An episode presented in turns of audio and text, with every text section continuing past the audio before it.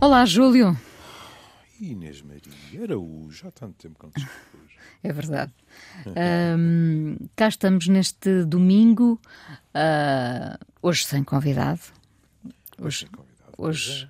fazemos nós aqui a, a festa. Uh, fal... Também é bom. Claro, claro. De vez em quando ficarmos assim à lareira os dois a caturrar. É, é como Olha, ficar tempo, sozinho em casa, ao, não é? É, ao tempo que eu não dizia o verbo caturrar. Caturrar. Está bem.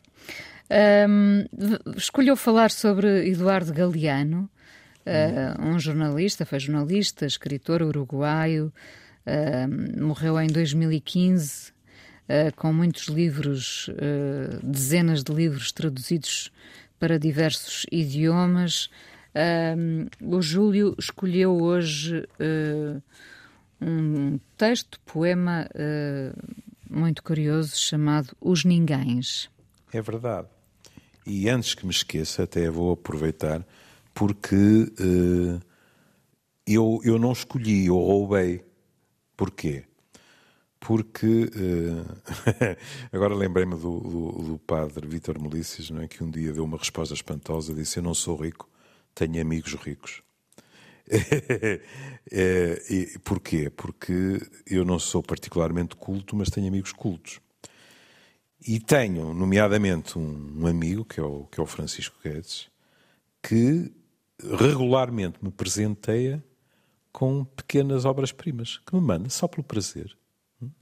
Grande parte delas eu desconheço-as e, portanto, é assim um, um presente. As amizades também se fazem assim. E ele mandou-me isto. E como era a minha obrigação, eu perguntei-lhe se ele não se importava que, que eu o utilizasse aqui.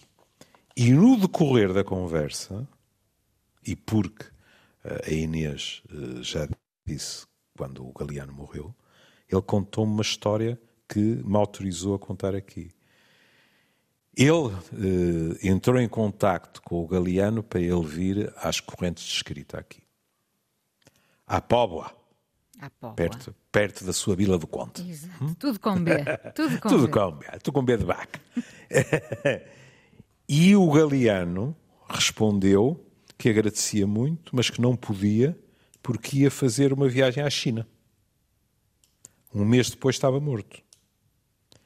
E o Francisco informou-se e chegou à conclusão que quando o Galeano lhe responde e diz isso, já estava fartinho de saber que não poderia ir à China. E os dois conversámos e pusemos a hipótese e, e concordámos os dois que provavelmente o maroto do Galeano gostava de pensar que ainda poderia uhum, continuar, claro. que, ainda poderia ir à China, etc. Isso é qualquer coisa que me delicia, digamos assim. E, portanto, um obrigado ao Francisco Guedes, meu habitual companheiro da tertúlia domingo na Casa Castanheira. Este texto é um texto muito curioso, não é? Porque há uma primeira parte prosa poética, digamos assim, e depois poesia, se quisermos, estrito senso. Reza assim: As pulgas sonham em comprar um cão, e os ninguéms com deixar a pobreza. Quem algum dia mágico de sorte chova a boa sorte a cântaros. Mas a boa sorte não chove. Ontem, nem hoje, nem amanhã, nem nunca, nem uma chuvinha cai do céu de boa sorte. Por mais que os ninguéms a chamem, e mesmo que a mão esquerda coce, ou se levantem com o pé direito, ou comecem o ano mudando de vassoura. Os ninguéms, os filhos de ninguém, os donos de nada, os ninguéms, os nenhuns correndo soltos, morrendo da vida, lixados, a palavra não é essa, e mal pagos presumo que a esmagadora maioria de, Perceberam. dos nossos ouvintes percebem qual é a expressão. É lixados com F. Exatamente, exatamente. Uh, que não são, embora sejam. Que não falam idiomas, falam dialetos. Que não praticam religiões, praticam superstições. Que não fazem arte, fazem artesanato. Que não são seres humanos, são recursos humanos. Que não têm cultura, têm folclore. Que não têm cara, têm braços, que não têm nome, têm número, que não aparecem na história universal, aparecem nas páginas policiais, da imprensa local. Os ninguéms, que custam menos do que a bala que os mata. Isto é uma perfeita maravilha. E, e forte, sobretudo, não é? Uh, muito forte. Uh, eu, eu, começando por esta parte uh, do uhum. texto da prosa poética, esta ideia de que a boa sorte nunca chove, não é? É. é. Nunca lhes chove, nunca lhes cai é. em cima, digamos. É. é. Nunca aparece. É. É, aliás, primeiro é as chuvas, depois nem uma chuvinha. Por mais que se chame. E depois há aqui uma coisa deliciosa que é expressões idiomáticas. Mesmo que a mão esquerda coce. Isto é muito bonito. Porque o que acontece é. Uh, uh, não sei se isto é algo generalizado pelo mundo fora, mas uh, em Portugal diz-se e na América Latina também Comichão na mão esquerda é dinheiro. Comichão na mão direita é uma visita desconhecida. E, curiosamente, depois repare, levantem com o pé direito, é entrar com o pé direito. Sim. Hum? Olha, de vez em quando, no futebol não Ah, vê-se, vê-se claramente. É, é. Alguns deles, inclusive, não são só eles, cuidado. Já lhe vou explicar porque é que, porque é que de repente meti trevões às quatro rodas. Alguns deles entram no relevado, uh, se não for campo pelado, claro, com o pé direito e têm o cuidado de não pisar a linha lateral. Porquê é que eu disse isto? Há pessoas uh, que têm uh, problemas psicológicos que fazem com que tenham determinados rituais. E, por exemplo, há pessoas que, naqueles passeios mais antigos, que na parte de fora tinham pedras retangulares, as pessoas tinham o cuidado de não pisar o, o, a separação, que é uma espécie de risco no chão, entre as pedras. Hum? É muito curioso. E então, quando há rituais obsessivos, isso pode acontecer. E, e, a Inês vai ver pessoas que, seja com os pés ou com as mãos, têm o cuidado de não tocar em determinada área, etc. E isso é eh, uma forma, digamos assim, de uh, invocar outros poderes. São, são é, superstições uh, personalizadas, digamos. É, é. Na parte psiquiátrica uh, é mais pesado do que a boa sorte. É que não é raro que na parte psiquiátrica a não execução de determinados rituais ponha em risco a saúde de pessoas que aquela ama. Está a ver como isso é angustiante. Pode acontecer uma desgraça. E depois, ou comecem o ano mudando de vassoura. É outra superstição. Que é, com a vassoura, nós podemos afastar a má sorte. E mudando de vassoura, no início do ano, seria mais provável que atraíssemos a sorte. Aliás, encontrei, hum, conhece-me, não é? Eu depois não consegui parar, encontrei um, uma tradição ainda mais deliciosa, que é a Inês escolhe um vizinho seu que considera ser uma pessoa de sorte, vai lá com a vassoura, recolhe o lixo dele, trá-lo para a sua casa e a Inês passa a ter sorte. Tem a casa um bocado mais suja, não é? Mas, Já é bastante elaborado. Muito elaborado. E depois, quer dizer, quando se entra naquilo que eu diria que são quase máximas, digamos assim, que são, como a Inês já disse, muito fortes. Os ninguéms. Logo, os filhos de ninguém. Os donos de nada. É. E quando se diz os filhos de ninguém, vem logo outra expressão à mente, que é os filhos família. É que não é a mesma coisa sermos filhos de uma família endinheirada, sermos filhos, olha, para que é que devemos estar obcecados pela, pelas notas? Sermos filhos de uma família com hum, um património cultural é uma enorme vantagem para uma criança. A sua probabilidade de ter um estatuto privilegiado, ou pelo menos uh, aceitável, uh, mais tarde na vida, é muitíssimo maior do que a de uma criança que cresce numa família em que o nível cultural é baixo. Claro. Os meus colegas até já mediram isso a nível do vocabulário. As crianças mais desfavorecidas têm um vocabulário muito mais pobre. Muito reduzido, sim. Exatamente, não é? Os donos de nada. Esta noção, por exemplo, quando se diz os filhos de ninguém, os donos de nada, não, não herdam. Não, não, há bocado dizíamos, não chove a sorte, aqui não chove heranças, não, não, não chove nada que, que já vá no bolso, digamos assim. É? Os ninguéms, os nenhuns, correndo soltos, morrendo a vida, tralalá e mal pagos. É verdade.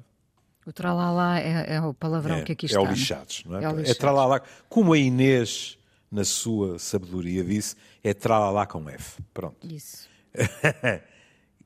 Essa expressão, que pronto, obriga realmente a, a, bolinha, mas eu diria que é uma das expressões uh, dita no vernáculo ou de uma forma mais açucarada. É uma das expressões que nós escutamos com maior frequência. As pessoas queixarem-se disso. É verdade. Já me lixaram, não é? Hum. Já, ou oh, estou, é. estou tramado. São... Pois, mas é pior que isso. Não só a tramaram, hum, como as pessoas juntaram na expressão idiomática o mal pagos. Que é que dissesse assim: bom, se me lixassem, mas ao menos houvesse alguma compensação que se visse, eu gostava de ter sido consultado, mas enfim, mas não.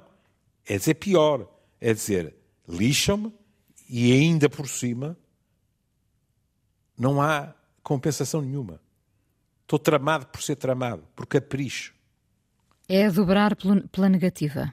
Exatamente. Pois veja, isto é uma questão existencial. Que não são, embora sejam. E isto é muito curioso porque é quase inevitável quando se lê que uma pessoa se antecipe no poema que pensa assim, que não são gente, embora sejam. Ora, ele, três linhas abaixo, vai dizer que não são seres humanos, são recursos humanos. O que não é exatamente a mesma coisa, mas é muito próximo. Mas é isto.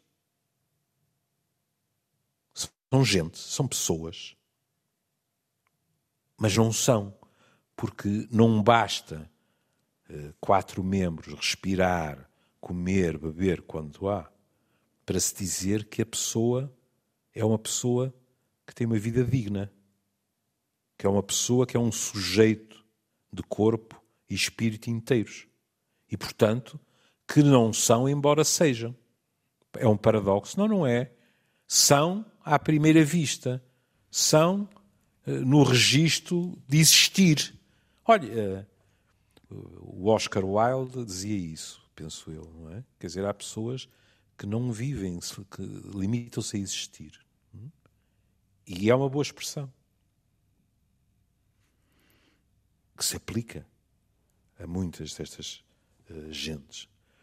Depois há, há, assim, subtilezas que não falam idiomas, falam dialetos. Aqui é preciso ter cuidado. Porque há dialetos que uh, não menorizam as pessoas. Pelo contrário, são dialetos que nós uh, nos afadigamos em manter, porque são verdadeiramente patrimónios. Claro, é uma culturais. questão cultural, claro. É uma questão cultural, não é? Pronto. Mas eu não creio que ele tenha escrito nesse sentido aqui. É muito mais no sentido, se quiser, de uh, a maneira de falar, a pronúncia, etc., que tem a ver, em geral, com gente que vem mais do interior, gente de menos posse, etc., e que, portanto, fala um português, um inglês, um francês ou qualquer coisa que não é considerado digamos, de, de classe média, classe média alta, etc. Portanto, hum, isto é curioso porque hum, isto pode ser encarado não apenas na, na sonoridade, no sotaque. Estava-me a lembrar, não sei se, se, já lhe contei isso, que eh, na psicanálise e nos seus arredores, e eu estou a dizer nos seus arredores porque eu não sou psicanalista. Nos subúrbios da psicanálise? Nos subúrbios da psicanálise. para, para, não dizer, no meu caso, no bidão vil. Mas enfim, pronto. Mas uh, uh, a Sociedade Portuguesa de Psicanálise tratou-me sempre com enorme gentileza, chegando ao ponto de me honrar com um convite para lá fazer uma, uma conferência há uns anos atrás. Mas entre, entre essa nossa máfia de psicanalistas e psicanalizados, só psicanalizados, era muito engraçado porque de vez em quando fazia-se apostas, porque quando se ouvia alguém fazer uma comunicação, nós fazíamos apostas sobre quem teria sido o psicanalista dele ou dela. Porque havia no estilo, não estou a dizer sequer nas ideias, né? não estou a tirar originalidade a ninguém, mas no estilo de exposição, na tendência dentro da própria teoria analítica, etc., qualquer coisa que nos fazia pressentir, hum, a expressão até era assim, este é filhinho de fulano. E muitas claro, vezes acertava. Claro, claro. Não é? Pronto. Que não praticam religiões, praticam superstições. Cá está. Ou seja, uma coisa é uma religião. Uma pessoa pode tê-la, não a ter, segui-la, não a seguir, não nos passa pela cabeça não a respeitar. Hum? Agora, superstições. É claro que isto é uma estrada de dois sentidos. Há pessoas para quem todas as religiões não passam de superstições. Mas aqui é a questão da superstição. Repare que a superstição é medo, não é? E quando as pessoas é. praticam religiões e têm fé, são hum. muitas vezes mais destemidas, nada temem, não é? Eu diria que tem, para empregar um termo uh, muito típico da, das religiões, tem não as costas, mas a alma quente. Estão protegidas. Oh, oh Inês, quer dizer, Contra factos não há argumentos, é assim. A Inês, alguém lhe diz assim: sou ateu ou sou agnóstico. Tudo bem.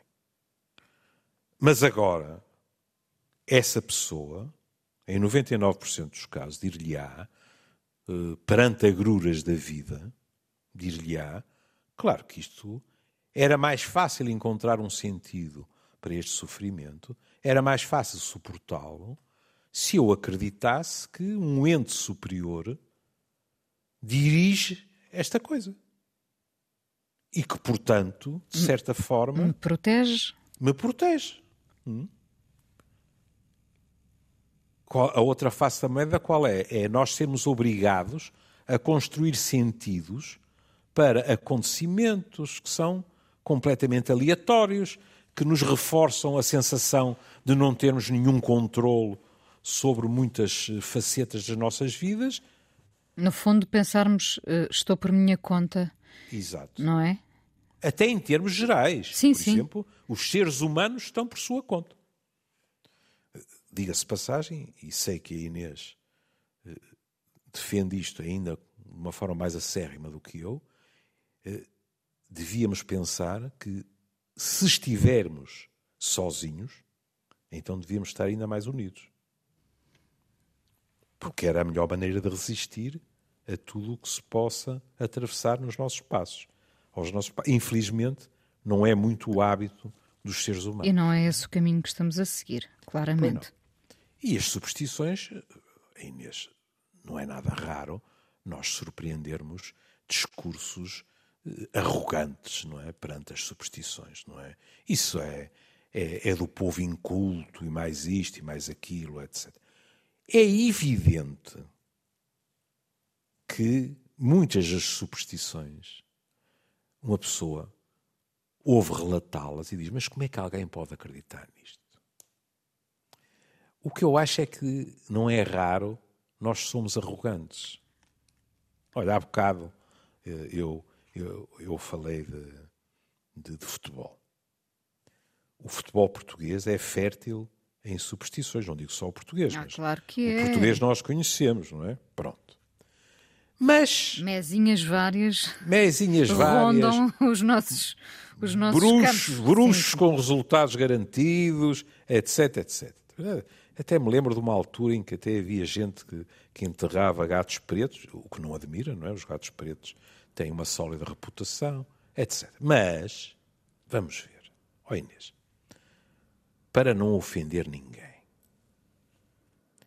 eu, quando andava no João de Deus, portanto, no liceu, agora escola secundária, eu, quando tinha eh, pontos importantes, não digo exames, porque exames, como compreende, eu tinha que os ir fazer ao Alexandre Herculano. é? Portanto, à instituição pública. Eu não fazia exames no colégio. é? Mas o que tinha era pontos durante o ano. Eu, quando saía de casa, dava duas palmadinhas num determinado sítio da porta. E lembro-me perfeitamente de ter uma ou duas camisas, que eram as minhas camisas favoritas, para ir para os pontos.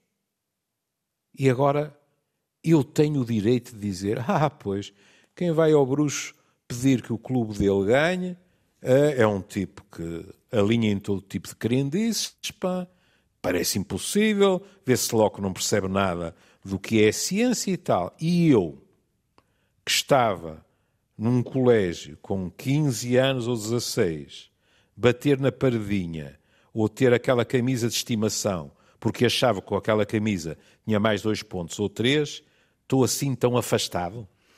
Pois claro que não. uh, Pois Ju- claro que não. Ó, Júlio, nós, nós somos muito injustos, eh, e pegando no poema, se acharmos que as superstições são dos ninguéms. Eh, Hum. Primeiro devo dizer-lhe que as pessoas têm vergonha em confessar É verdade. eh, ou, ou que vão a determinados sítios ou, ou que Uhum. são supersticiosas. Bom, e depois, eh, ao longo dos anos, fui-me apercebendo que eh, as pessoas, até com muito reconhecimento, não é? Uhum.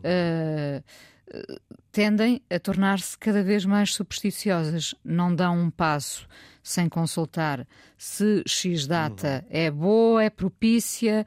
Portanto, esta questão de, de- dos supersticiosos serem os ninguéms, eh, Não. tem que se lhe diga. É mentira. É eu mentira. conheci, eu conheci, estou a empregar o verbo conhecer. hum? Não estou a falar do consultório. Eu conheci pessoas que não compravam ações sem consultar determinada pessoa Claro. que era ou, ou- pronto, depois há muitos nomes para isso, não é? Mas pronto, basicamente é alguém que ou lança cartas ou isto ou aquilo e diz não é uma boa altura. E que me disseram, com a maior das lhanesas, me disseram, ah, ah, eu até achava que ah, em termos do que eu domino, e estamos a falar de pessoas que sabiam do mercado, que era uma boa altura, mas que não se atreviam a ir contra aquela opinião. Porque no passado é o que acontece. Eu já não me lembro, mas como é que a coisa começou? Começou num dia qualquer que eu saí para um ponto, bati naquele sítio da porta e o ponto saiu-me magnificamente. Como acontece com os jogadores de futebol, como Claro. acontece com. Enfim. Mal não faz. Eh, Eu conheci pessoas, olha, conheci advogados que para grandes julgamentos levavam sempre a mesma gravata. Por exemplo. Por exemplo. Não é? Portanto, O, o- o que difere talvez seja a forma como às vezes nos referimos a essas pessoas, não é? Provavelmente os não ninguéms dirão que vão consultar o seu guru por exemplo. e outros vão ao bruxo. Pronto. Exatos obras, exatamente. não é? E, e, e Inês tem toda a razão em salientar que isto é transversal, Completamente. porque, porque eh, de vez em quando nós somos surpreendidos, que é alguém que nós julgamos conhecer bem hum, e que tem o curso X ou o curso Y, porque podem pensar, ah, pois está bem, uh, eles estão a falar, mas é de jogar na bolsa e tal. Não, não. Não é apenas isso. São pessoas com cursos superiores que vão lá e perguntam assim: uh, esta pessoa um dia vai gostar de mim ou não? Esta minha relação tem futuro ou não? O meu companheiro ou a minha companheira anda com outra pessoa ou não? E são capazes de levar peças de vestuário, fotografias, isto, aquilo e aquilo outro. E, portanto, vamos ser completamente frontais nisto. A superstição, na minha opinião, não sei se a Inês está de acordo, a superstição é qualquer coisa que, nuns mais, noutros menos, eu arrisco-me a dizer que é inato. É, também, porque, concordo. É? Nós precisamos de nos sentir mais seguros e qualquer pessoa ou objeto pode assumir um poder simbólico que nós não recusamos. E daí eu ter ouvido ao longo da minha vida tantas vezes o mal não faz. É isso mesmo, eu diria que faz parte é? da natureza humana, é. É. porque, porque, enfim, a superstição convive com o medo e, portanto, é uma espécie de é. escudo. É. Uh, lá está, cada um depois personaliza a sua superstição, ou não, não é? Mas, uh, mas todos temos, todos temos medos. Portanto, cada no um... limite, até em situações que são mais trágicas olha, a doença.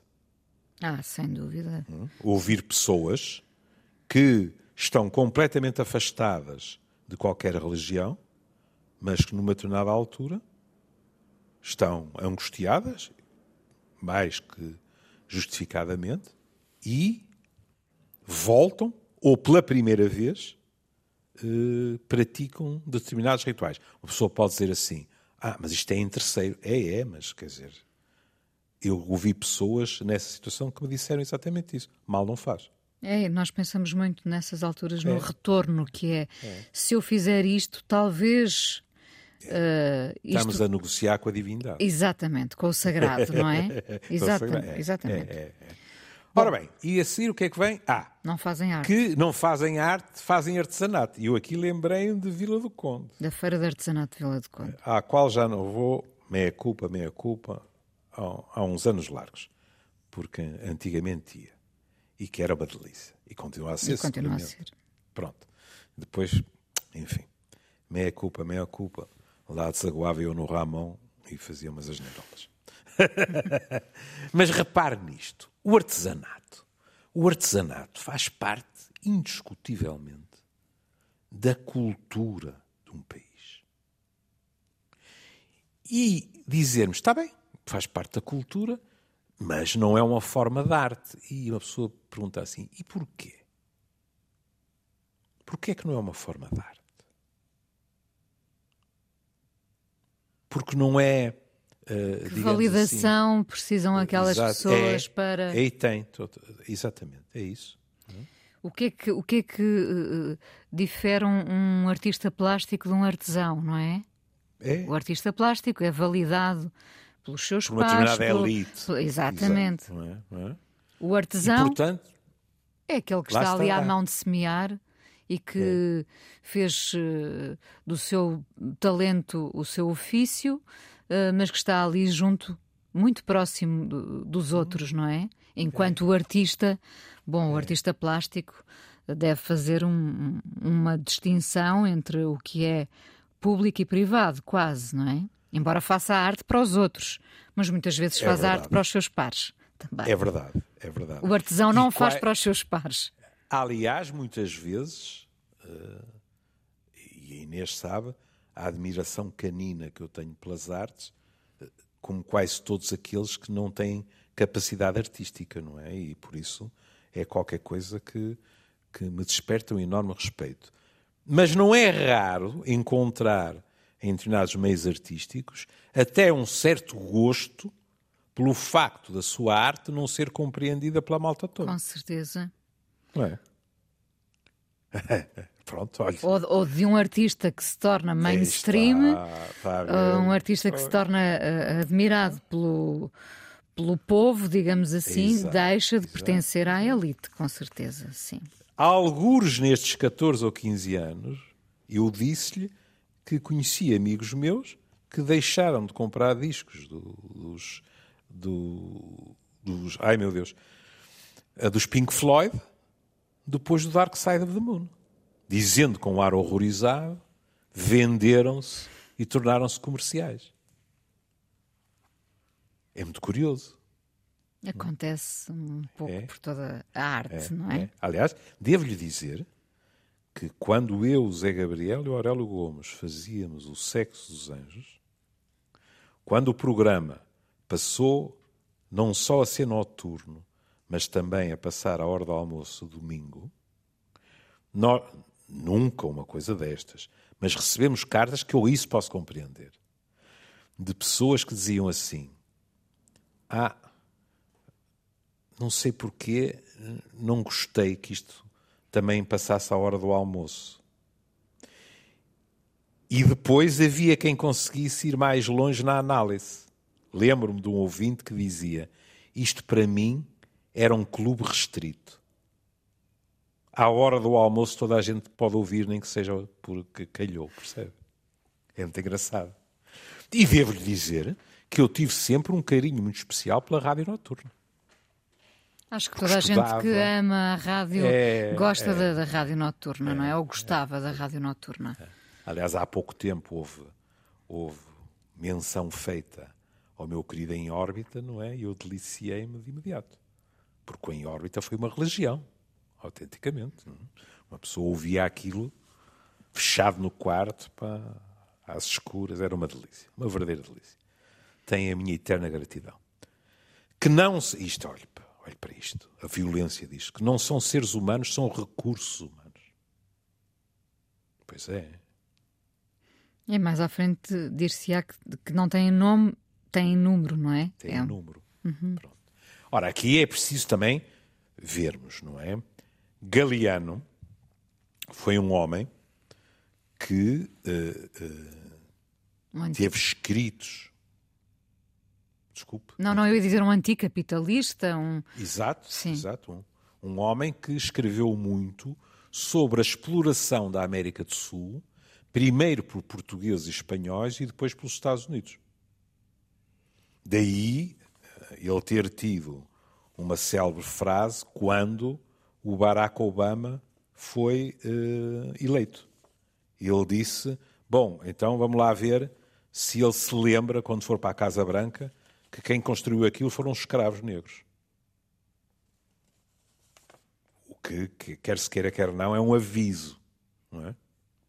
Aliás, eu, eu tropecei numa, numa entrevista dele de 2008, no Brasil, e esta coisa dos ninguéms, ele fala aí, ele diz, quando, quando, quando se fala da história, ele diz, e encontra mais alta beleza na lixeira da história, ali onde repousam os desdenhados, os ninguém, os que têm voz mas não são ouvidos. Elas e eles são os que fulguram com as luzes mais deslumbrantes no ignorado arco-íris da terra. Raios parto aos poetas. Quem é que lhes dá o direito de escrever estas coisas? Não é? Não é? Para nós dizermos, é, mas é exatamente isto. Pois é, mas não fomos nós que escrevemos. Aliás, desculpe o, o, o desvio. A entrevista tem coisas deliciosas, porque às tantas perguntar-lhe: a internet isto foi em 2008. Hum? Um, a internet ajuda ou atrapalha a literatura? E esta resposta é um espanto. Reconheço que ajuda. E agora veja o que o malandro diz. Eu tinha preconceitos contra os computadores, porque suspeitava que bebiam à noite e que por isso, durante o dia, por causa da ressaca, faziam coisas incompreensíveis. e converteu-se depois. Presumo que, pelo menos, ao Word ou qualquer coisa desse género. Peço desculpa, voltando. E então, ele diz que não são seres humanos, são recursos humanos, ou seja, são explorados, quer se queira, quer não. E, inevitavelmente, isso acontece. Que não têm cultura, têm folclore. E aqui estamos outra vez em, em águas lamacentas, hum, que é, também com muita frequência, nós uh, somos capazes de olhar de alto para um grupo folclórico, para isto, para aquilo e tal, e aquilo fica com uma auréola de parolice. Nós temos todo o direito de não gostar de determinados folclores. Negar que aquilo faz parte da cultura de um povo, na minha opinião, não faz sentido nenhum. Pois não. Olha, eu sou do tempo em que o Estado Novo, se bem me lembro, mandava o grupo folclórico Santa Marta de Portozelo para o mundo inteiro para fazer publicidade sobre o povo português, pobrete mas alegrete, muito feliz, abril em Portugal, bom tempo, etc, etc. Mas aquilo, aquilo é, é cultura e por isso não é cultura homogénea, quer dizer, não se pode comparar o canto alentejano, olha, não é preciso ir mais longe, o canto alentejano, que, e muito bem, passou a ser um património da humanidade. Sim. Hum? Mas não se pode comparar o fandango com o canto alentejano, porque vem de raízes diferentes, vem de experiências de vida diferentes, vem de culturas diferentes. E às vezes, muitos de nós confundimos, por exemplo, cultura e erudição. Eu não tenho nada contra a erudição, eu gostaria de ser mais erudito. Mas a erudição, em geral, o que traduz é saber-se muita coisa. O saber-se muita coisa, mas isso ser um saber que está numa campânula é muito pouco rico em termos do que nos rodeia. A cultura é para ser distribuída, é para ser segregada, é para ser transmitida, é para ser vivida em conjunto. E é por isso que, de vez em quando, os sociólogos, os antropólogos, dizem assim: um analfabeto, por vezes, é mais culto do que um erudito. Claro. Pois é. Viveu, experienciou, acumulou Exatamente. saber. Exatamente. E hum. transmite-a.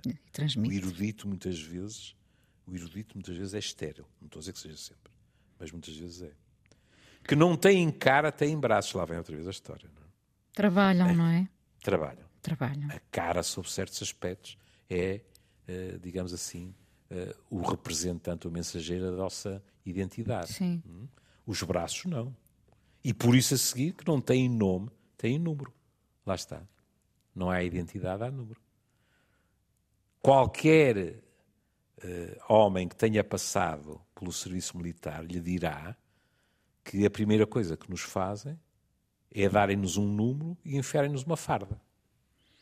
Ser mais um número, não é? Ser mais um número, que somos muito mais facilmente controláveis. O que diga-se passagem, na medicina também, espero bem que hoje em dia as coisas estejam melhores, mas quando a Inês entrava num hospital, o que é que via? Via aqueles pijamas largueirões e as pessoas, no fundo, órfãs de pelo menos parte da sua identidade. Porque, em termos de organização da instituição, esse, essa massa mais informe é muito mais fácil de controlar. E não vale a pena negar, durante muito tempo, cada vez que a Inês fazia um inquérito sobre o que era um bom doente, era aquele que seguia as instruções e não fazia perguntas. Não fazia alarido, sim. Não fazia alarido, exatamente. Estamos mesmo a terminar. Estamos. Os que não aparecem na história universal aparecem nas páginas policiais da imprensa local, pois é. Aparecem. Porque cometeram crimes, que foram presos, às vezes por 10 reis de mel Às vezes é? porque roubaram, porque tinham fome, não é? Sim. É? E, e, e, roubaram uma ridicularia comparado com outros que às vezes nem sequer chegam a, a tribunal, é? porque têm meios para isso. Os ninguéms que custam menos do que a bala que os mata. Seja, no caso de Galeano, uma pessoa desconfia, que tem muito a ver com a questão política, digamos assim, na América do Sul, e tudo aquilo porque ele próprio passou e contra o que se bateu, etc., seja nas guerras que nós agora uh, estamos uh, a atravessar. Porque quer queiramos, quer não, na maior parte das guerras, aquilo a que assistimos é a multidões de homens que se matam uns aos outros sem saber muito bem porquê, porque determinados interesses uh, provocaram aquilo. E para lhe terminar, porque sei que para si lhe vai saber muito bem, no fim da entrevista, perguntam-lhe assim: Há um lugar em especial em Porto Alegre que queira rever? Resposta dele: As pessoas. As cidades não existem. Existem as pessoas que nelas respiram e que por elas caminham. Não me apego a edifícios. As pessoas, essas, fazem-me falta. E o jornalista disse: recentemente, o senhor interrogou-se se este mundo é um destino. E também se indagou: será que ele não está grávido de outro mundo? Que outro mundo este mundo ainda pode parir? Isto era em 2008. Passaram 15 anos. Resposta dele: O mundo que o mundo quis ser quando todavia não era. Uma casa de todos. Hum. Passaram 15 anos e continua a não ser, querida. É verdade. Estivemos aqui então à volta deste poema, prosa poética Os Ninguéns, de Eduardo Galeano. Uh, e depois destes Ninguéns, vamos ouvir Nobody, da cantora Mitski. Júlio, nós voltamos amanhã.